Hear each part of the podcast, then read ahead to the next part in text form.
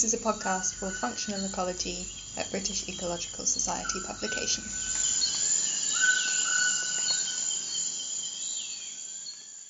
Hello, today I'm really excited to have Phoebe Griffith with me. She is from the Institute of Zoology and the Wildlife Conservation Research Unit at the University of Oxford. Today, we're going to be talking about her paper, uh, using functional traits to identify conservation priorities for the world's crocodilians. This paper is due to feature in one of our animal functional traits special focus um, issues. So, hello, Phoebe. It's great to have you here. Hi, fantastic. Thanks for having me on. So, uh, I'd just like to ask you, as we always do on these podcasts, to tell us a bit about yourself. Where are you from? What are your research interests? How did you get into ecology? And then how did you come to study crocodiles? Yeah, so um, I've always had uh, a huge interest in in wildlife. Um, particularly, I grew up in Nepal, and so I was very lucky to see the sort of incredible diversity um, um, of wildlife that was in the country. So um, that led to me studying biology, and then um, my particular interest is conservation because uh, kind of inevitably, mm-hmm. uh, when when looking around at the species I was interested in, I found that most of the ones that I was fascinated by, such as crocodilians and other freshwater megafauna species, most of them weren't doing terribly well. Um, so I uh, worked a little bit in in conservation with a bit of research, and then started this project I currently work on, um, which is working with our partners in the Nepal government, looking at the conservation of a species called the gharial in Nepal, which is a very, very weird looking crocodilian. Um, and yeah, we kind of started this project because the Nepal government has been running a, a conservation program on gharial for for a number of years since the late 70s, but the population still remains critically endangered. Uh, so there was a need for a kind of science focused approach to try and understand the reasons behind that. So that was how I sort of first got involved with crocodilians. Mm-hmm. Um, I've never looked back. And then um, having started looking at a single species, that's what got me really interested in more of a kind of comparative approach, asking why is this species so critically endangered when other crocodilian populations have completely recovered from being endangered in the past? Um, and looking at this group of species, we have these huge variations in extinction risk and conservation status. Um, so that then got me asking some of the kind of bigger questions in ecology and conservation. Mm-hmm. Uh, so I'd just like to ask about the gharial in particular, because that's what started off this journey for you. Um, so you talked about it being critically endangered. Um, can you tell the listeners what what has led to this? Is this anthropogenic? Is what how how has this been caused? Yeah. So um, essentially, what kind of happened um, in the in the kind of 50s and 60s internationally was most crocodilian populations uh, started being really, really, really heavily hunted for their skins.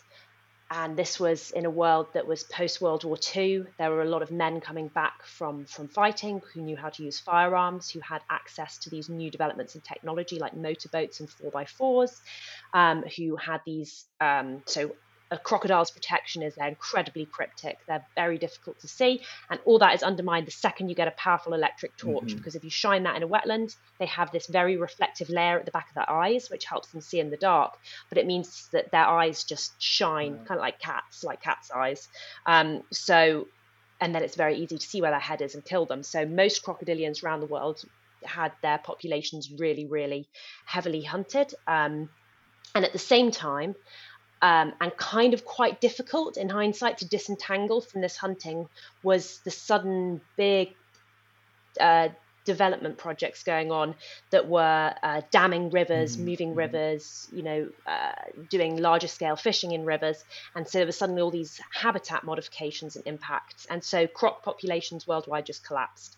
Um, and with a lot of the hunted species, then legal trade, um, which is still in place, came in.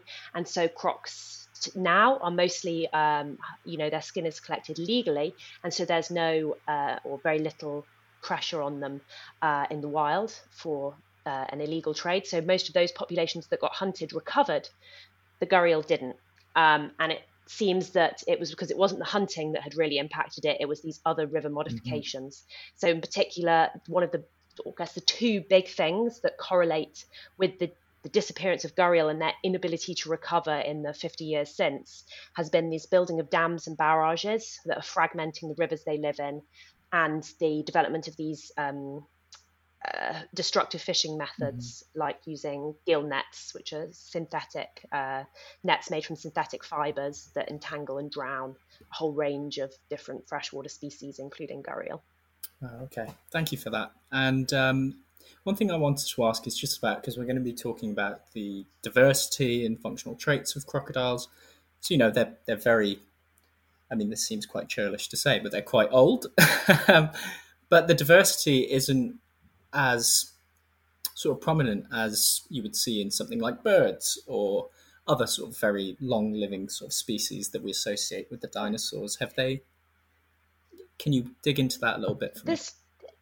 Yeah, so it's because we had are at a snapshot in time right now where there are very few croc species. There's probably uh, around 28 at the moment. Mm-hmm. That number's changing as people look at the genetics and find that what they thought were a single species were actually populations that have diverged millions of years ago.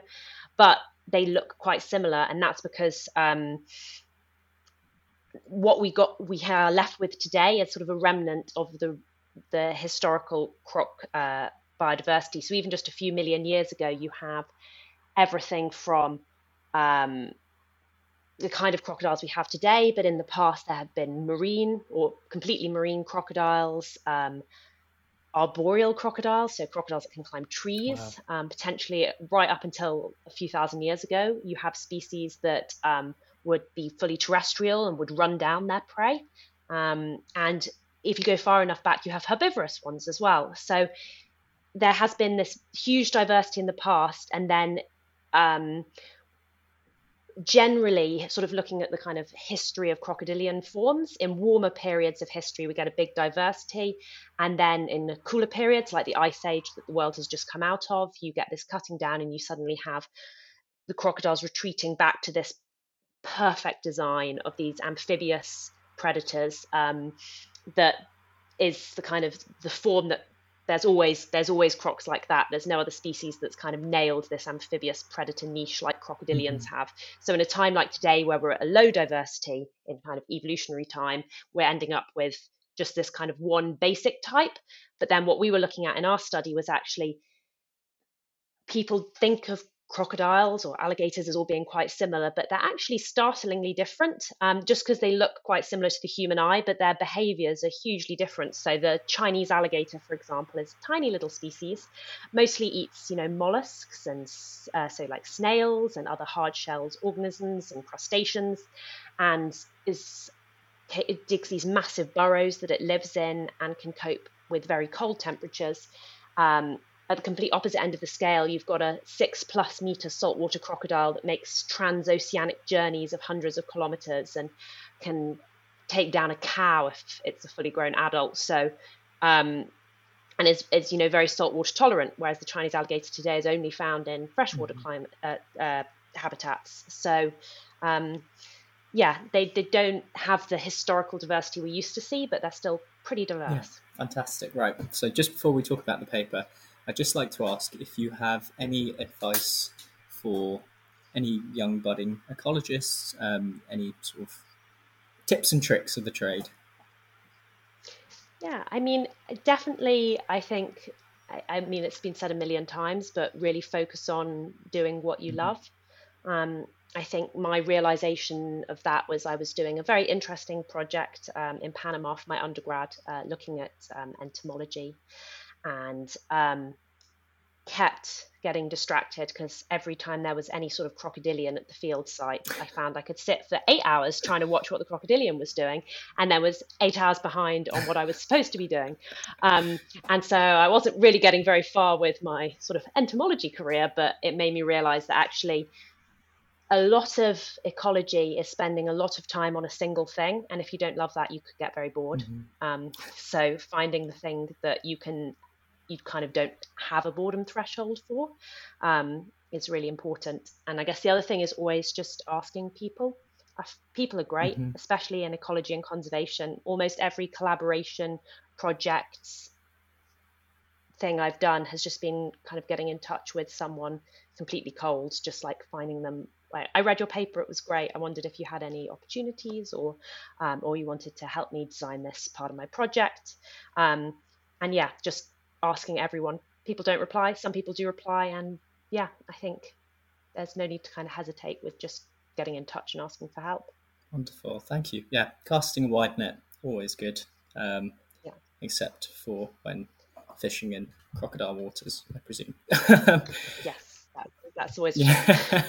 so, um, yeah, I mean that's really interesting because I think something that's always said about ecologists is that most of them came from really enjoying bird watching. So the fact that you got to grow up in this environment where you got to observe gharials and be in a really beautiful sort of ecosystem and environment is um, it's wonderful that you've sort of taken that initial sort of childlike wonder at it and followed through uh, right through in your career. So um, just before we start with the next question, very excited to say that Phoebe has brought some sound recordings for us. So perhaps you could just introduce what they are. Don't give it away too early. Let's see if the listeners can work it out first and then we'll do a little explanation of what they are afterwards. Yeah, so um, these are uh, two recordings that have um, very kindly been shared with me uh, of two vastly different crocodilians, um, but two of the species that got flagged in our analysis as being particularly unusual, having quite unusual ecological roles compared to other crocodilians. And um, yeah, this so this is two different crocodilians flirting, essentially. Wonderful. We'll play that for the listeners now.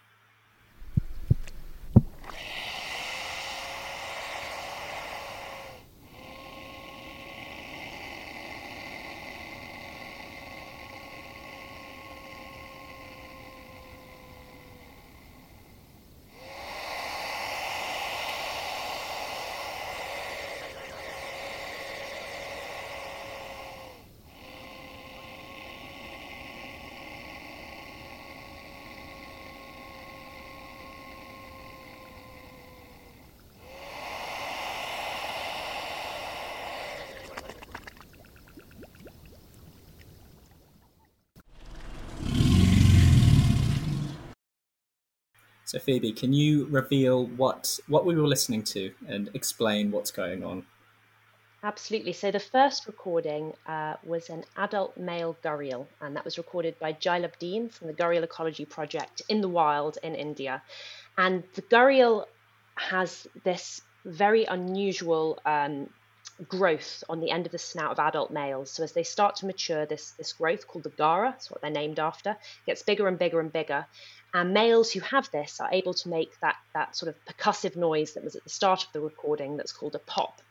And Jai's been studying this and um, found that the pop is used for a variety of things from talking to their babies, their fantastic parents, to um, uh, threatening other males to what mm-hmm. we heard just then, which was flirting with females. So those are the noises that he makes as part of his courtship routine. So while that kind of he pops up um, next to the female and makes that popping noise, and then those kind of longer hissing, growling sounds he does while doing a sort of water dance to try and impress her. And generally, the males spend a lot of time doing this, and they spend a lot of time getting ignored. And then, very, very occasionally, a female will be won over um, by this this routine, or the nineteenth time she's seen this routine, um, which is yeah, absolutely amazing to see. Um, and then the second recording, that kind of really deep dinosaur almost sounding um, uh, noise, um, was from Stefan uh, Reber with some of the uh, alligators from his uh, his lab. He has a number of alligators that they do um, work with to understand their intelligence and communication. Um, and um, this is uh, alligators, the kind of famous noise they make. This is a bellow. So the bellows are these really, really deep noises. A lot of it can't be heard by the human ear. Um, and in fact, the, the frequency is so low that they create these kind of Faraday waves, which means the water dances on the male's back, um, which is really cool. Um, so, yeah, alligators bellow, so do other crocodiles. In fact, most crocodiles are really chatty. Um, they spend a lot of time communicating with each other, particularly for courtship. Um, and both males and females um, make these kind of hissing and bellowing noises, and people are only just starting to understand exactly what these mean um, by eavesdropping on them.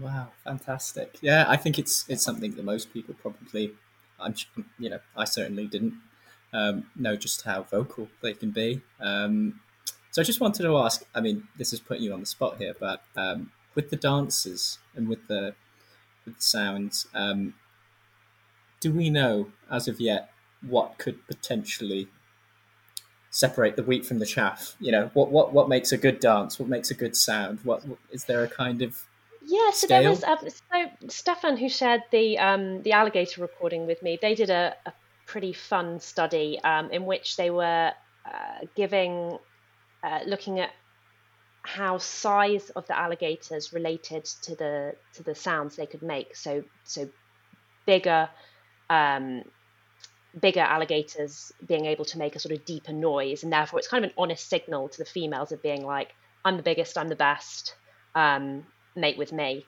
And so they gave them he- helium, um, so that suddenly oh. these bigger alligators were making a much higher noise, and so um, that was a way of yeah it seems like these could be ways of particularly um, demonstrating to the females that these are these are big males. They've got to this big adult size which means they probably have good genes but also that they're going to be uh, kind of good at holding their territory potentially good parents. So particularly for gharial again these bigger males that develop these bigger gharas um, can make these louder pop sounds.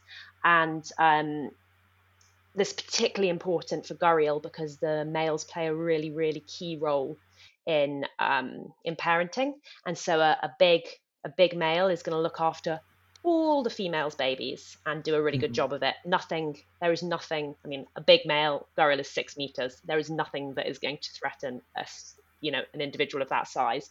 So mm-hmm. by picking the biggest, best male, the female um, has probably got a, a, better chance of her hatchling surviving. So that's yeah, some of the kind of ideas going around at the moment, but it's still an area that needs more research. Yeah, fascinating. Right. Well, we'll we'll get on to the paper now. So I'd just like to ask, uh, can you, in sort of plainish terms, explain the novelty of your paper? What does it contribute to our understanding of crocodilian functional traits, and um, how does it sort of advance our understanding of how to conserve this these species? Yeah, so um, crocodilians are pretty hard to study in the wild. Um, they're hard to find. They're very cryptic. Mm-hmm. They spend a lot of time under the water, and a lot of species can be, um, if you're unlucky, they can be quite dangerous. Um, and so, one of the techniques developed primarily initially by botanists was to use, um, although plants generally not quite so dangerous, um, but is to use a functional trait approach. So these are measurable traits. Um, if uh, in the case of crocodiles, these were things like uh, male maximum size, female size, um, reproductive parameters, a measure of skull shape, a measure of the different types of habitats they use, how they can move over land. Um, and so by collecting all these traits for every individual crocodile species, we can put them together and kind of estimate the ecological role of each species. So, you know, a species that can't travel overland and has a really long, thin skull. Um, and is only found in very specific aquatic habitats is going to have a, quite a different ecological role to a species that spends half its life on the rainforest floor, can be found anywhere, and has this little short uh, stubby skull more capable of kind of a generalist diet. So by doing this, we were then able to um, sort of quantify the differences between species ecological roles and their similarities. So we could find these kind of clusters of functionally similar species, um, not necessarily closely related ones, but ones that were likely to be performing the same ecological role in their environment, even if they were found kind of on different continents and also to be able to highlight those species which were completely unique that you know there's nothing else quite like them so um, in particular you know the number one one was the gharial there's kind of no other croc species that's popping at females and having these kind of massive communal crashes and um, getting to a massive size whilst only pretty much eating fish and other aquatic prey. Um, mm-hmm. And so uh, this enabled us to kind of uh, quantify these these groupings and differences, and therefore this could be useful for informing how we're studying them, um, how, trying to understand these roles, but also how we're trying to conserve them. Um, and as part of that, we highlighted the most unusual species that are also at a really, really high risk of extinction um, and being lost as those kind of really irreplaceable species. Whereas if we let them go extinct in the wild, there's going to be just nothing left like them on Earth today.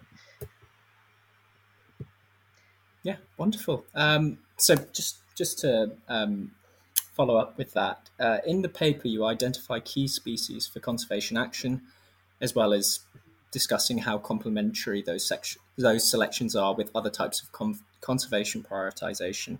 How does that translate to on the ground recommendations for conservation? Yeah, so um, kind of one of the the big questions inevitably in conservation is there's always limited resources. So how do we prioritize which species, you know, funders or organizations are gonna are gonna focus on because we, we can't focus on everything. Um, and so we had flagged these kind of really functionally distinctive species. Um, and we wanted to ask, well, how does this tally up with the other ways people have been prioritizing species? Is this kind of are we wasting our time looking at all these different aspects when we could kind of just use one quick and easy measure and go for that instead? And so the one we're particularly interested in was um, the the uh, phylogenetic diversity, so the, the diversity of the tree of life, and a measure mm-hmm. called EDGE, which is looking at the evolutionary distinctive and globally endangered species. So species that represent a whole branch on the tree of life, you know, often represented by just one or two species that's at, at threaten, you know, at risk of being lost. Um, and what we found that was pretty interesting was that a lot of these species that are very uh, evolutionary distinctive, they're kind of weird, have no close living species as relatives, um, were the same ones that were having these really unique functional roles in the environment. So we found there was a lot of complementarity, and so the schemes already in place, uh, like the EDGE program, which are focusing on conserving these very unusual species from an evolutionary perspective, we're also doing a pretty good job at capturing a lot of those species um, that are likely to have an irreplaceable functional role. Um, we didn't find, however, this was always the case. We kind of found that the other end of the spectrum, we had a lot of these functionally uh, unique species were ones that had a lot of close living relatives and had had mm-hmm. this kind of uh, speciation in recent years. So particularly the true crocodiles is the big group of um, what you kind of think of when you think of a crocodile. Um, they only diversified around 10 million years ago, and yet they're on every sort of tropical continent um, of the world. And so um, we found that a lot of them were really unique, and that seems to have been being driven by this kind of recent evolution, pushing species to kind of evolve more quickly. Um, mm-hmm. And so, in terms of kind of practical recommendations, this saying that when you are able to measure the functional diversity, that's a really useful measure. But where it's not possible, for example, in a lot of freshwater species or ones where there's too many, that the uh, looking at the tree of life is a pretty good proxy measure. Um, yeah. Wonderful. Thank you. Um, so the last part of this question I wanted to ask was that you and your team identified Asia as a hotspot of threatened croc species. Um, I know we've spoken already about the sort of dam and river sort of manipulation as being one of the key issues there. Um, but Based on this information, what can be done to facilitate conservation of wetland and river ecosystems in Asia to protect crocs? Is it about relocation? Is it how how how do we how do we do this once we've actually changed the actual landscape itself through these damming projects? Yeah, so it's um, yeah, it's kind of all populations of crocodilians in Asia are are threatened in some way, um, and um, because of these sort of huge impacts on rivers. Almost everything, if you think about so much of human society worldwide, a lot of it focuses on rivers, so they tend to be the most impacted part of the system. And especially when you've got a lot of fast development happening, um, you can end up with uh, huge amounts of pollution, overexploitation, mm-hmm. removal of species. Um, and so and the thing about rivers is it's you know it's a connected system. What happens upstream is going to impact what happens downstream. So i think um, I mean, all over the world, but especially in Asia, it's thinking about the river ecosystem as a whole as something to be conserved for the sake of biodiversity, um, for the sake of human health, because these rivers are so important often to river dependent communities who um, can often be marginalized and not necessarily considered by large scale infrastructure decisions being made at the international level. Um, and um, yeah, so it's thinking about the the river as a as a living thing that we want to conserve for biodiversity for people, and not just as a source of you know hydroelectric power, irrigation, um, mm-hmm.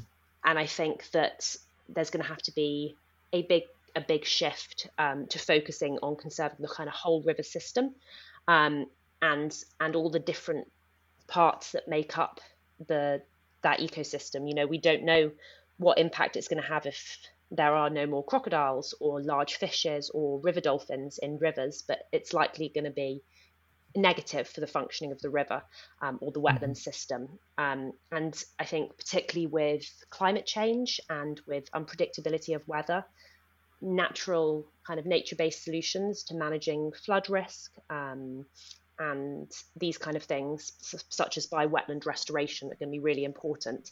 And inevitably, if that's happening in Asia, if we want to do wetland restoration and restore the the historical species, that's probably going to involve reintroduction of crocodiles because they're gone from most places that they used to be found in, um, mm. which is an exciting opportunity um, at the same time as being a big challenge.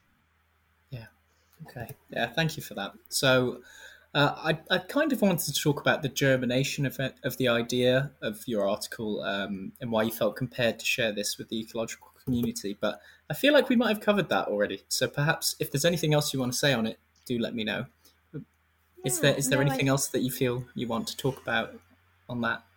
I guess just in terms of sort of how it initially came about was mm-hmm. um, sort of working in Nepal, you've got these two, the gharial I've spoken really at length about, but you've also got the mugger crocodile, and these live in the same environments as the gharial. And so we're there doing our project on gharial, and at the same time, we're seeing without that much directed conservation, the mugger populations are recovering really well. They're nesting everywhere, um, and I was very curious as to what exactly was going on. Um, and so that was kind of one of the first things that's got us thinking about it and thinking about the differences between species.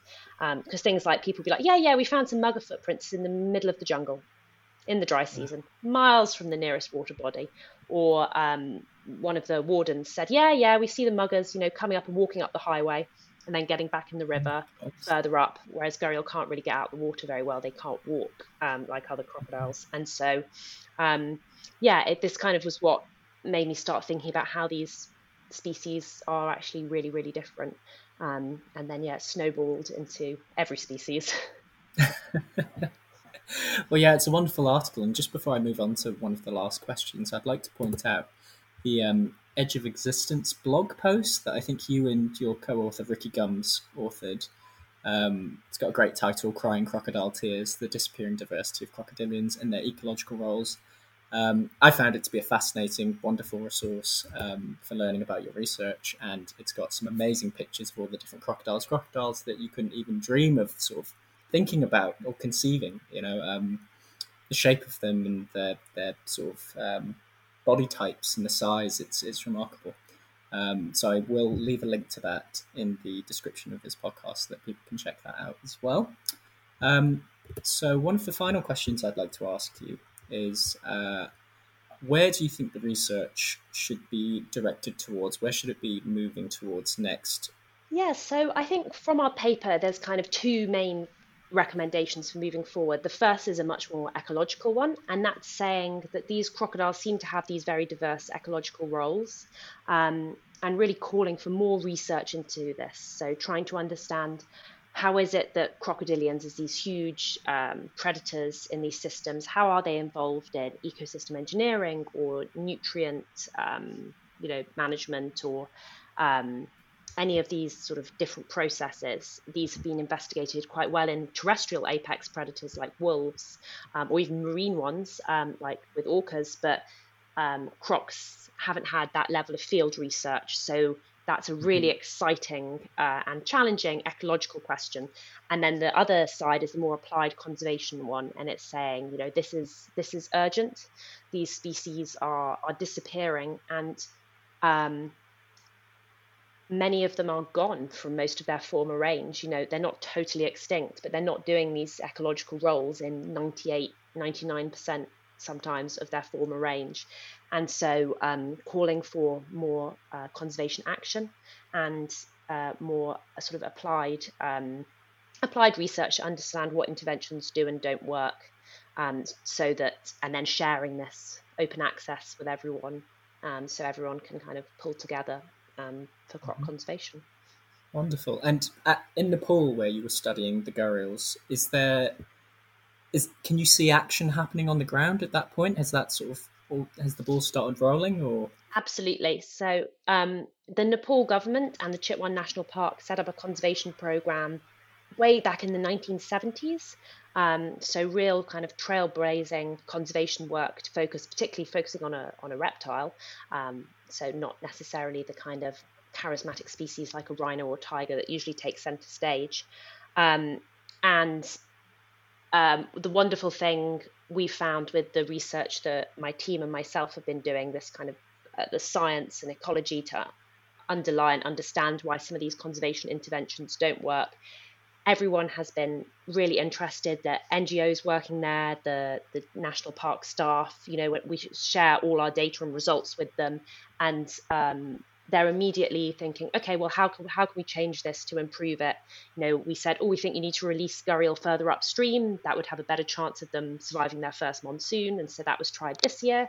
Um, so um, not only that, but um, we like to share things like the audio recording I played you earlier and videos of the fantastic parental care that Gharial do. And we share these with interest groups from the local community um, because these are, you know, these are their Gharial. They're living in their rivers. Mm-hmm. And um, yeah, it's just wonderful to see, you know, some of these community-based forest groups are setting up their own um, gharial conservation work um, or asking us, you know, oh, what, what research were you thinking of doing next? And we've told them and they said, oh, well, we want to lead on that instead, which is incredible. And obviously it's like, yeah, absolutely. This is, this is mm-hmm. your, this is your river. This is what we've learned.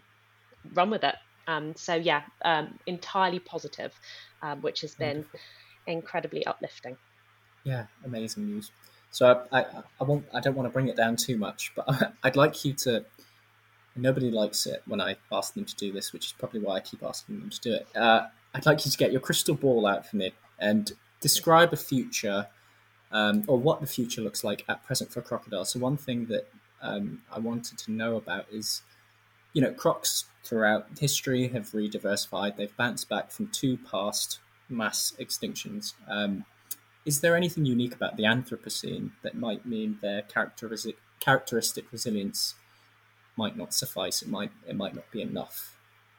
I think that we've got a really re- what's going on in the Anthropocene and the the impacts of humans creating current mass extinction is just so different from anything we've seen historically. To kind of compare to the the the most recent previous mass extinction, the one that wiped out the dinosaurs and crocs had no problem with. They just sailed through that. Um, mm-hmm. A big part of that is their river species, um, and kind of uh, river river systems are generally driven a lot by detritus. And when the world is ending around a river, and all that dead matter is ending up in a river, actually the river is the best place to be.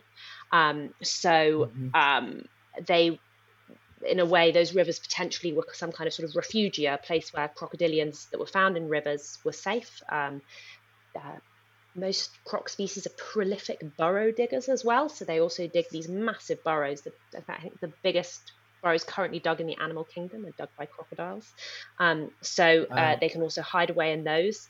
Um, and so I think whereas this kind of complete opposite today, whereas where all these new threats, this pollution, this overexploitation, this removal of water, they're all centered on rivers. So instead of rivers being a safe space, rivers are the absolute rivers and sort of inland coastal areas, the other place you get crocs, some croc species, are in fact the most impacted.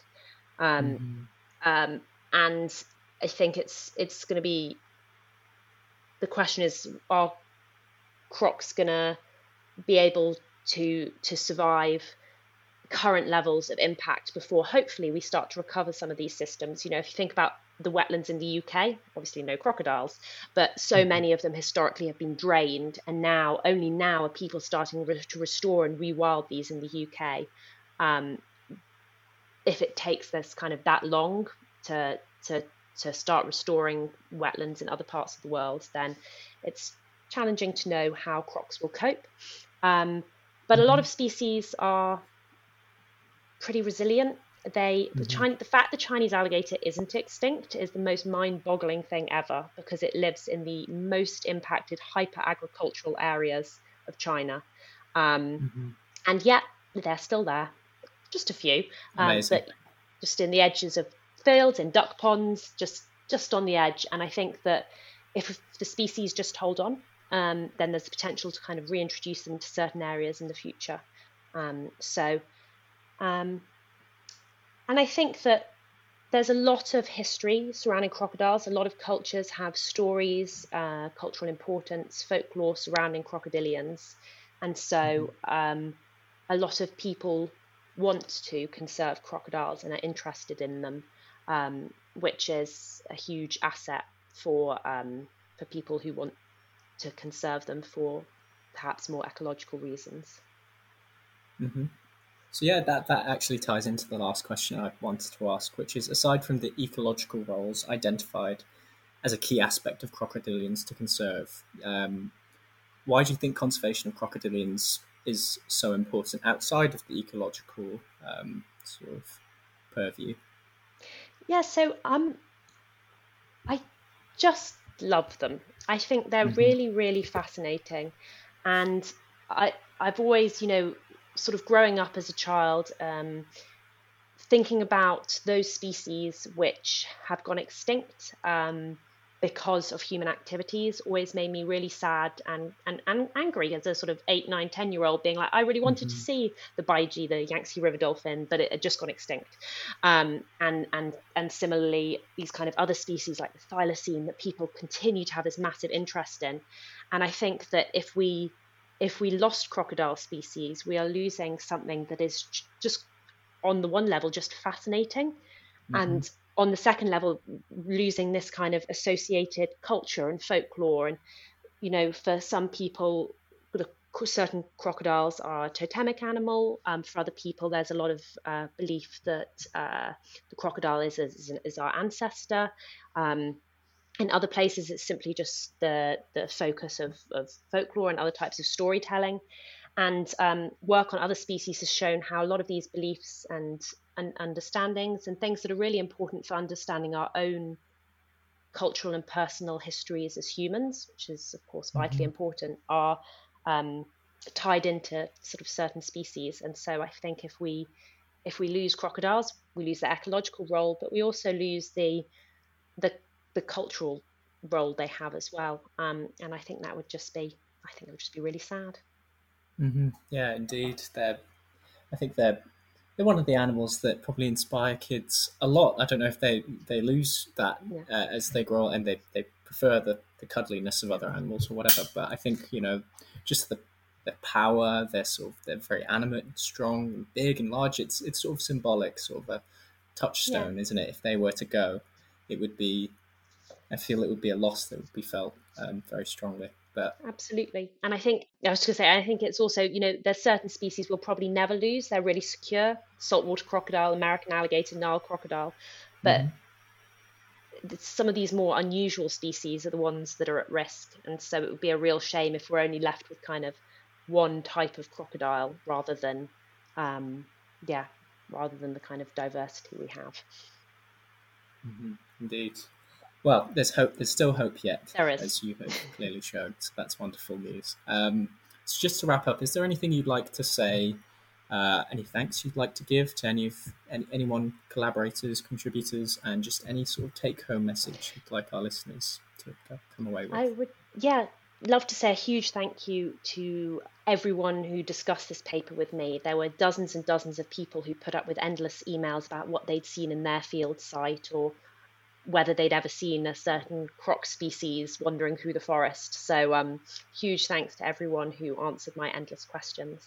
Um, yeah, and as kind of a, a, thing to leave on, I would really encourage everyone to go and find out more about some of these weird species of crocodile. Um, um and, and, and if you can, to support efforts going on to save them. There's some really incredible research um, and conservation work going on by people who are conserving some of these more unusual crocodiles in their in their home countries. And so finding out about uh, what they're doing and supporting them is, um, I think, one of the best ways we can try and conserve croc diversity today. Wonderful, thank you. So, a link to the paper will be available in the description of this podcast. As I said, it's due to come out as well as part of a special focus on animal functional traits that will be out in a few months' time.